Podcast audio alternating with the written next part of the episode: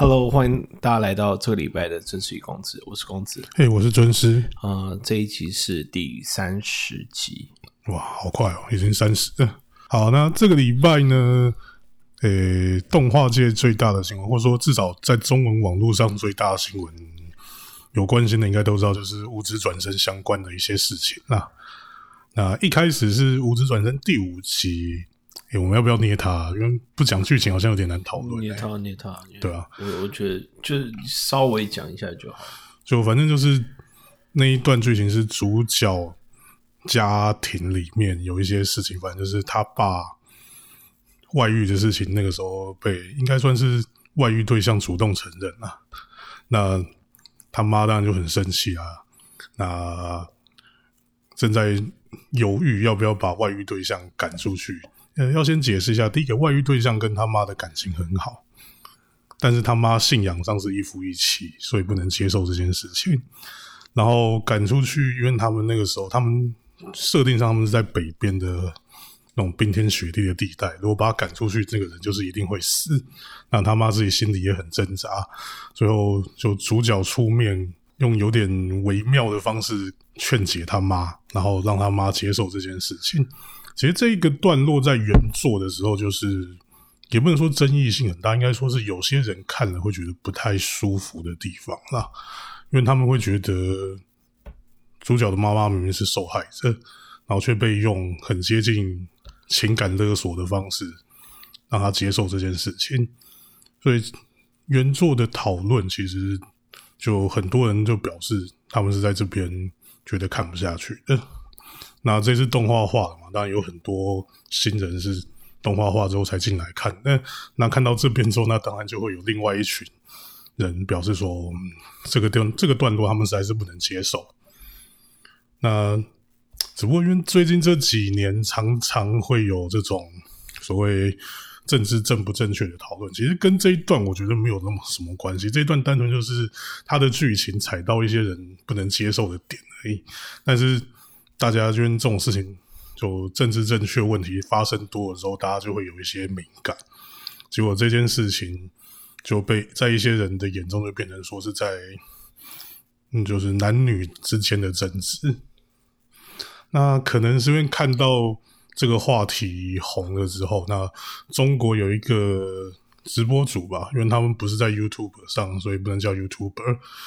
有一个直播主，他是哔哩哔哩有签约的官方的直播主，叫 Lex。诶，他就他一直以来都是在做，就是对动画的观看感想这方面的内容。那他就对无职转身做了一期，就他在里面讲说，哦，那都是社会底层人士才会对无职转身这种类型的主角有共鸣。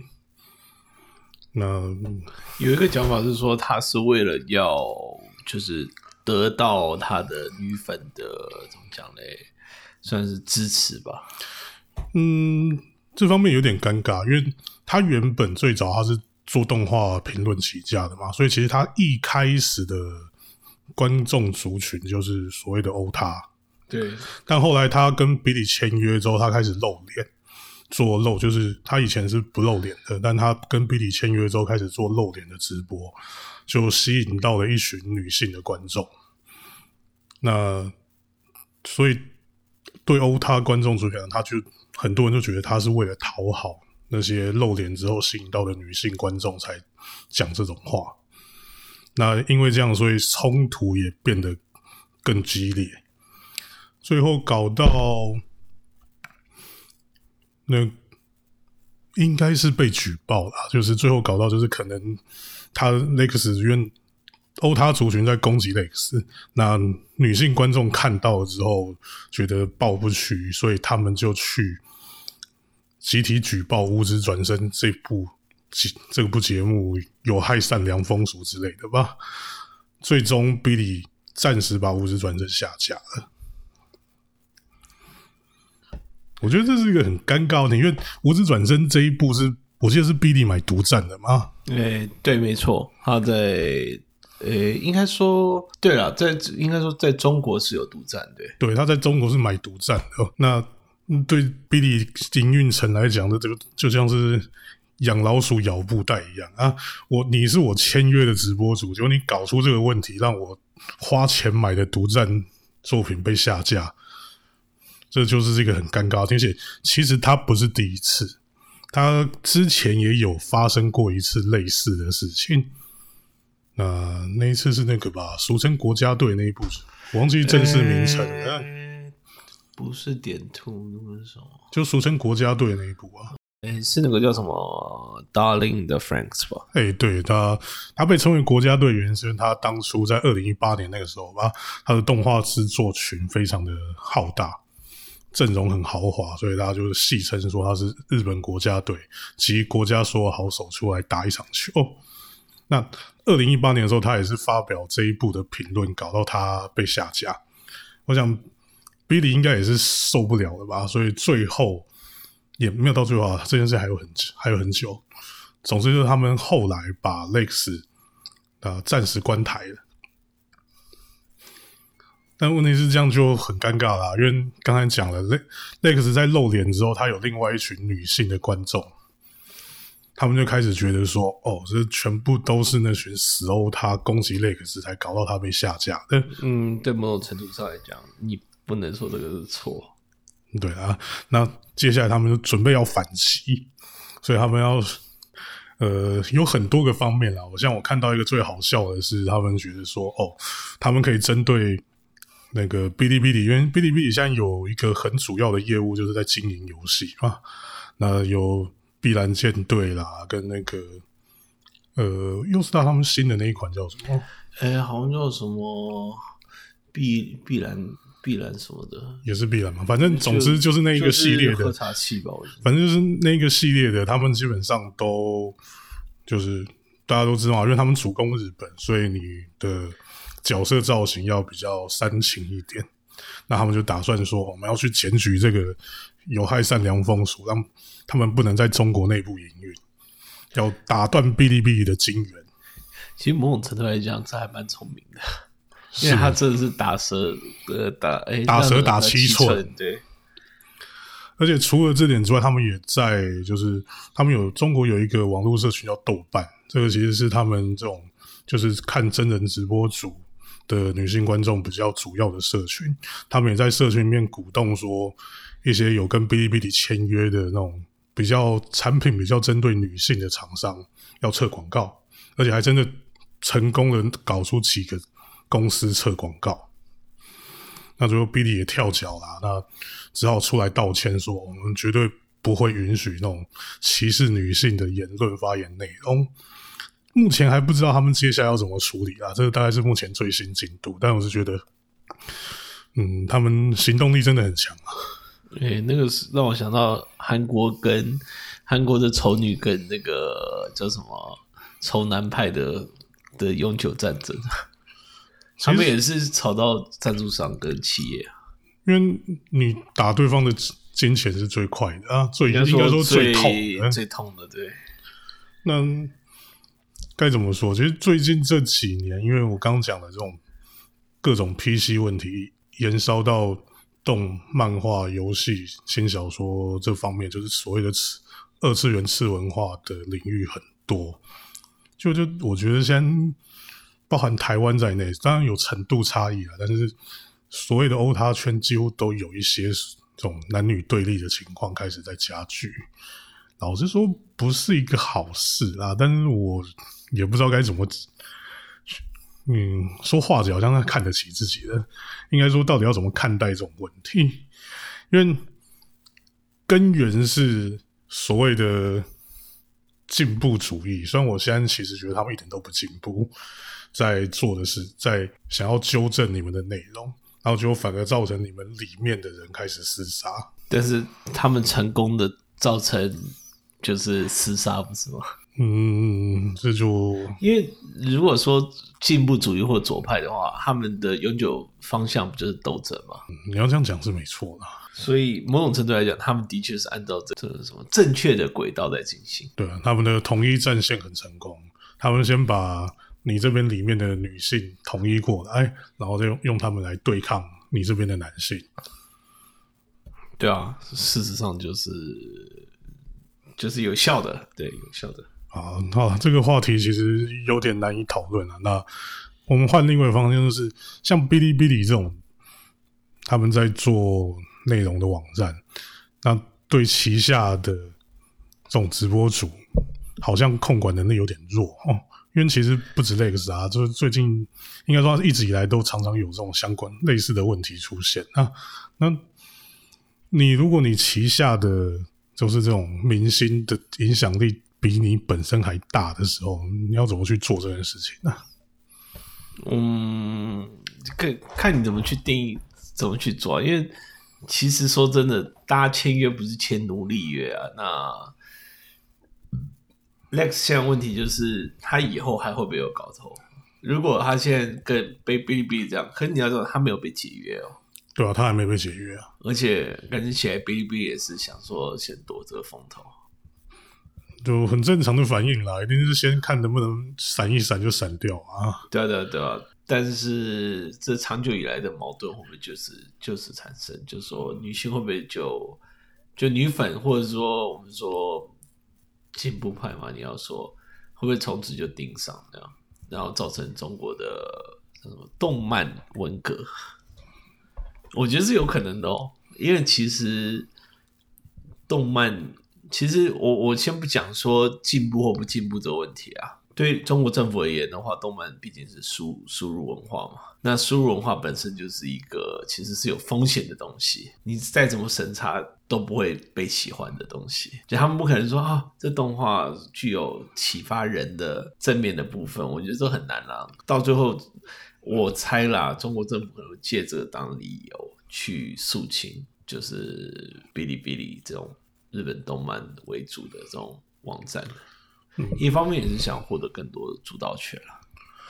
那从另一个方面来说，哔哩哔哩这件事情会在哔哩哔哩上面闹得这么严重，其实跟哔哩哔哩的族群转换有很大的关系。因为哔哩哔哩起价之后，它是就直接抄日本 Nico Nico 嘛。对。那从 Nico Nico 延伸过来之后，就开始代理动画那些的。其实它一开始是一个所谓的使用者族群偏差很高的。网站大部分都是男性的欧塔，但后来讲了，因为他们开始在做就是那个露脸的直播主之后，他们的女性使用群就开始上升。那也就是说，现在哔哩哔哩其实我应该还不到一半一半，但可能已经大概六四有差不多了吧。而且女性看偶像的，其实大家你从台湾也看得出来，其实他们的是很团结但，比起你男性。观众来说，应该是团结力有差很多，所以像哔哩哔哩上面，其实变成一种双方该怎么说，势力是差不多的状况，才会像这样子冲突没有办法，没有就是因为冲突的时候，在双方势力差不多情况下是没有办法取得明显优势的，所以会一直持续下去。不然的话，像你看。我觉得这样好像有点像人身攻击啊！但是你看 PTT 的西洽班相关讨论文章下面，几乎风向都是一面倒的，你就可以很明显看出西洽的族群组成是非常单一的，就男性大概占七八成吧。对啊，所以一般来讲，女性也不会跳到这个族群啊。就是说，应该说，女性就算是真的欧她，大概也不会去这种网络风，因为网络风其实就是充满了，你要说什么也好，就是有一个讲法，我觉得蛮真实的，叫数位精益的地方。所以，就是女性都会有自己的小圈圈，但是当女性这种小圈圈跳出来，然后开始在找找到可以应该说讨伐的对象的时候，那就会很精彩了。其实大部分女性应该还是比较比较放宽一点看待了，但是你要知道，就是极端族群会因为族群而变得越来越极端嘛？就在那个那个社群里面，其实这一次主要的问题是因为它关系到一个偶像，不然单就《无职》第五集来讲，其实那。个是没有什么冲突的事情，那个就只是因为很多新人进来看到这边不能接受之后，那你气翻了嘛？你气翻的时候，就或多或少会有人在网络上发表一下意见啊，说我看到这边实在是受不了，这部这部我不看了这样子。那其实就只是这种程度而已，没有说真的很严重。那只是最后你关系到一个偶像进来，那他就打乱了一打乱了一锅浑水。应该也可以说是，就是让之前和谐的环境不再存在。嗯，你这样讲是没错的啊。那某方面，其实这是哔哩哔哩转型成功带来的后果啦。那我不知道他们应该自傲还是自还是后悔。没有，也没什么好后悔的，发生就发生了。好，那下一个话题，哎，这我不知道该说是好笑还是说严肃哈。那我不知道大家有没有听过一款其实是蛮老的网络游戏，叫做《Elite》精英 Elite，它是一个以那种宇宙为背景的网络游戏。那玩家是在里面担任一个像是舰队队长吧，但是你他虽然没有到一 v 一那么 hardcore，但他还是蛮硬。嗯，玩家要白手起家，一开始进去就只是一个连一支一艘战舰都没有的新人。那你要从这个从这个层地步开始，一步一步买自自己的战舰，然后经营可能通商或是挖矿之类的，然后最后建立自己的舰队，然后加入势力。那他去年还是哎，应该二零一九前年出了一个新版，叫《Dangerous》，中文叫《精英危机四伏》。那就这个版本出了之后，里面突然冒出一个，应该算是诈骗集团吧。他们专门找新手，跟新手说：“哦，他们是专门来帮助新手过新手任务的，然后带新手发展的团体。”然后他们也会真的先带新手过新手任务，然后带他们做出第一艘战舰，然后就招待他们到自己的总部去。但实际上，他们最后是把这些新手带到一个在地图上很边境的矿山行星，然后要求他们：你们想回去的话，就要挖多少矿，然后用什么价格卖给他们。那因为这个游戏刚讲还是蛮硬派的，所以如果你在，因为你。的战舰有都有燃料限制，那所以说，如果你的战舰刚在那个行星上啊，你在被带到那个行星上之后，你自己的战舰它的燃料不够回到其他有人的行星的话，你就会开到一半，因为燃料没有了，停在宇宙中央。最后，如果没有人来救你的话，你就只能选择自杀。那因为它很硬，所以他自杀之后，你那些东西都是带不回来的。你的战舰就是自爆，那只有一些你可能之前存在银行之类设施里面的金钱或财产有办法留下来。那因为这些都是新手啊，当然可能连去办银行账号的时间都没有，就被带到矿山。嗯，所以就有很多玩家真的也选择留下来帮他们挖矿。这件事情会被发现，应该说会。变成新闻是因为有一对姐弟，他们也玩了这个游戏。这对姐弟，一个是姐姐是十岁，弟弟是七岁。我觉得，我觉得这对姐弟还蛮有未来的。这种这种年纪都在玩这种硬的游戏，真的好硬哦！连我都是觉得说，不过一方面也是可能在现实中就是想要当大人这种心情吧。对，反正他们两姐弟就碰上了这个诈骗集团。那姐姐听了一听，觉得事情好像怪怪的。虽然弟弟相信啊，但姐姐觉得事情好像怪怪的，于是他就找了他爸爸过来，然后他爸爸就混着混，用他姐姐的账号混进了这个诈骗集团的矿山行星里。然后他知道怎么回事之后呢，他就到美国的 Reddit，就美国最大的网络留言讨论板上面去找真的在做在这个游戏里面做慈善的集团。诶，他找了两个，一个是。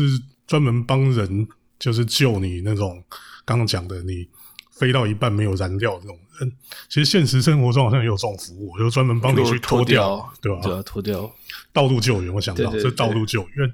另外一个就是真的在教新手的，然后这两个集团合作去那个矿山行星，把那边看守的打跑，然后救了大概十几个玩家出来吧，真是令人感动。嗯，然后后来有一些美国有一些就是那种自媒体、自媒体的博主，他们去找到这个诈骗集团的首脑访问，啊，他的诈骗集团首脑是表示说，没有啊，我们都是按照游戏里面允许我们做的规则来玩的啊，我不觉得有什么不对。而且你们现在事情都公开了，代表以后会有更多人学，所以我们放弃也没用。那我们会继续这样做。最后闹到游戏公司，因为这件事情在欧美的新闻闹其实蛮大的。最主要这边刚好受害的是两个小孩啊。嗯，对啊，而且听起来就很下流啊。所以游戏公司也出来发表声明说，他们不会接受这种行为。那因为事情没有还发生没多久，还不知道游戏公司要怎么处置啊。但我觉得为什么？我觉得说不知道好处还是严肃，是因为，嗯，有玩网络游戏的人应该都知道，从网络游戏黎明期开始，其实就有判例决定说，你在网络游戏里面的财产，这这些虚拟财产，他们也是财产。意思就是说，如果有人去侵害到你的虚拟财产的话，你是可以实际去告发他的。那这次事件就很，他踩在一个很灰色的地带上面。他不是直接去骗这些人的虚报，但他把这些人消，他消耗这些人的时间。那他到底算不算是一种诈骗？呃，我的意思说，他可不可以在实现实中的法律去告诉、提出告诉？我觉得应该是可以啦，可以啊，只是就是劳民伤财而已啊，对啊？这看起来好像，因为你很，你可能也很难跟他们要到什么赔偿啊。嗯，其实这一般来讲，应该是透过游戏公司去去反映，因为这破坏游戏体验的部分，对吧？这是实际破坏游戏体验的部分啊。那游戏公司一定会比法院来的更有效率去处理这件事情啊。对啊，就一般来讲啦，我也不知道这家公司会不会啦，但是这应该是比较快的方法。那如果游戏公司不肯处理的话，其实告对方玩家也是比较没有意义的事情，应该直接告游戏公司破坏游戏体验的部分。因为这个有一点尴尬的原因，所以他为什么能够做到这种事情，实际上是因为这个游戏的卖点，因为它够硬。所以他才会变成说，因为你如果一般，嗯，就是你要求没有那么高的游戏，那我在一个我可能我不想要去的地方，或者说我在某个地方困在那边，那我只要一定可以用某些方式直接传送回主城吧。一般的一般的网络游戏一定都会有啊，对，有啊，就是对啦。可是像 Eve 跟他都是就是相对应很多的，对，所以他能够办到这种事情是。因为它的卖点，那所以要怎么处理这件事情，其实我觉得就很尴尬。你如果要去加入这种急救功能的话，那等于是它的卖点就消失了啊！以后我不管去哪边探险，都不用担心我燃料没有，反正我回按紧急传送回程不就好了？一般来讲，不是就是对啊，他们现在不是有那个非官方组织在在在协助嘛？那就在做这种事啊。官方也是用这态度去去看待吧，他就是觉得说，哎，有这个制度下的东西，就是非盈利组织在做这些事情，那官方不知道会不会再出手来，这就很难讲。这样讲的话，我觉得好像最好的处理方法就是官方雇一批人成立警察。对，差不多是这样，可能只是让是让我觉得这也是蛮简单的事情。对，就是官方故意批人成立。游戏里的警察，然后义勇警察，你可以直接就是碰上这种事情就直接传讯给警察。虽然你还是没有办法直接回城，但是你至少可以让有人来调查这件事情。这好像是比较好的解法。如果你想要，如果游戏公司想要保持游戏卖点的话啊，对啊。好了，那现在时间也差不多了。最后，我想问大家最近有在玩什么？因为今年开始真的是游戏荒蛮严重的，我们之前好像有提过这个问题。那因为我刚好出门前看到一个新闻，是乌比这两天财报，那他们财报内容当中有一段内容还蛮引人注目的，是说他们将来会把所谓的财务重心放在三 A 大作比例上的比例减少啊。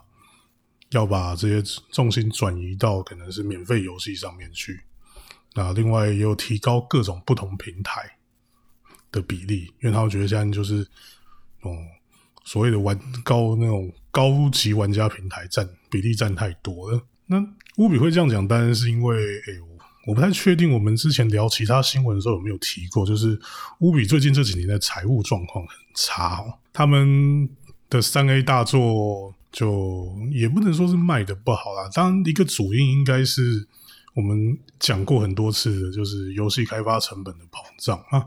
但另一方面，我觉得也是乌比自作自受了。那他们谁叫他们每次都为了套现，就游戏出了没几个月就开始打折，所以我都在等它打折才买。对啊，哎，可是这次那个 Valhalla 真的硬，价格真的硬，现在才打。打七折诶，那所以他他们最近唯一能卖东西，他们不太想这么快打折了吧？不然你看同期其他的东西都已经超过对折了。嗯，比他晚出的那个叫什么？加塞尔达那个是打六折了。嗯，所以一一方面乌比也是自作自受啊，但其实这个整个问题就是业界的成本跟回收已经开始逐渐不成比例了。那。乌比这一次他这个财报当中的说法，虽然可能是因为亚洲国家真的是被手机游戏荼毒太严重了，所以我看到台湾跟日本的讨论都直接反映说乌比要乌比要变成手游天尊。那嗯，但其实我觉得应该不是这样，就是说他可能也是会分一些资源去做手机，但不代表他们以后要只做手机。其实我觉得他们更想要搞的是像。哦，Forty Nine 这种东西就是免费游戏，我免费长期经营可以有稳定收入的作品。因为其实他们已经有一个已经成功的作品，叫《彩虹六号围城》。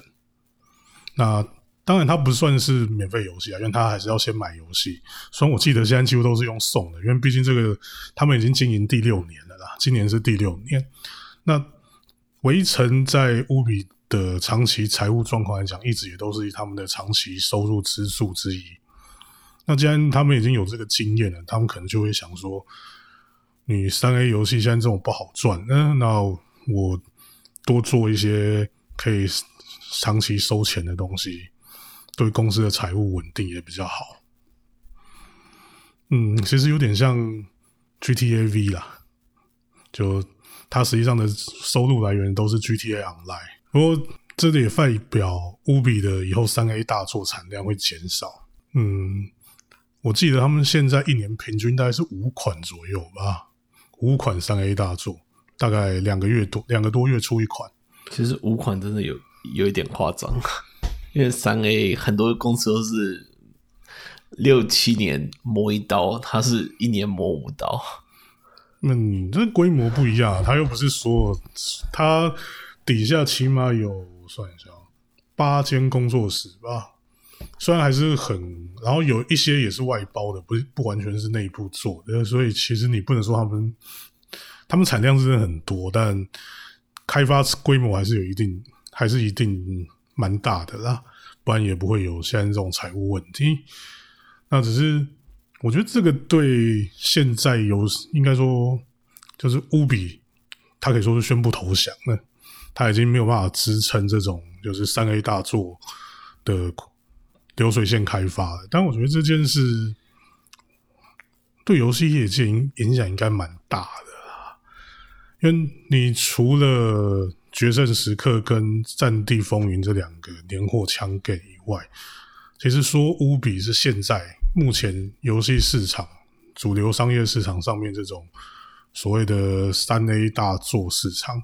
的烂商，我觉得应该不会有人有，应该不会有太多争议，因为最早开始这套商业模式的，在我印象中，真的就是《刺客教条》。你说第一个出这么泛滥的商业大作吗？呃，不是说泛滥，而是说就是把整个市场用整用整家公司的力量去炒作一款作品，让市场的消费者集中到这款作品上面。这种商业模式最早我真的有印象，就是五比的《刺客教条》开始，可能更早还有一些啦，但是应该说最成功，就是早期从早期就开始做，然后一直成功到现在的是五 B。他们其其实也是现代这种开放式游戏的嗯，始祖吗？说是始祖有点夸张啊，因为你其实还有其他几部，但是很多开放式游戏就是从五比的这个公式复制下来的。对啦，对啦，对啦，因为我说真的，五比在这方面的影响力真的很大。对吧、那就连他们都要投降的话，那有我们之前讲过很多次啊，就是这种 Chicken lace 似乎好像又离终点又那么跨出那么一步。嗯，呃，另外一个最大影响就是未来大家想玩乌比的游戏也没那么多了，以后游戏市场上的产量又会更少，因为其实这几年的产量已经很明显减少。嗯。因为开发期越来越长嘛，然后这两年又碰上这个疫情的问题。那老实说，我觉得今年今年我们之前讲过，上半年游戏荒很严重啊。那下半年到底会不会有游戏出来？我现在其实也不是那么有信心。那那可能大家觉得没有游戏玩的，大家还是去检视一下自己还有什么游戏积着没有玩完，稍微消化一下吧。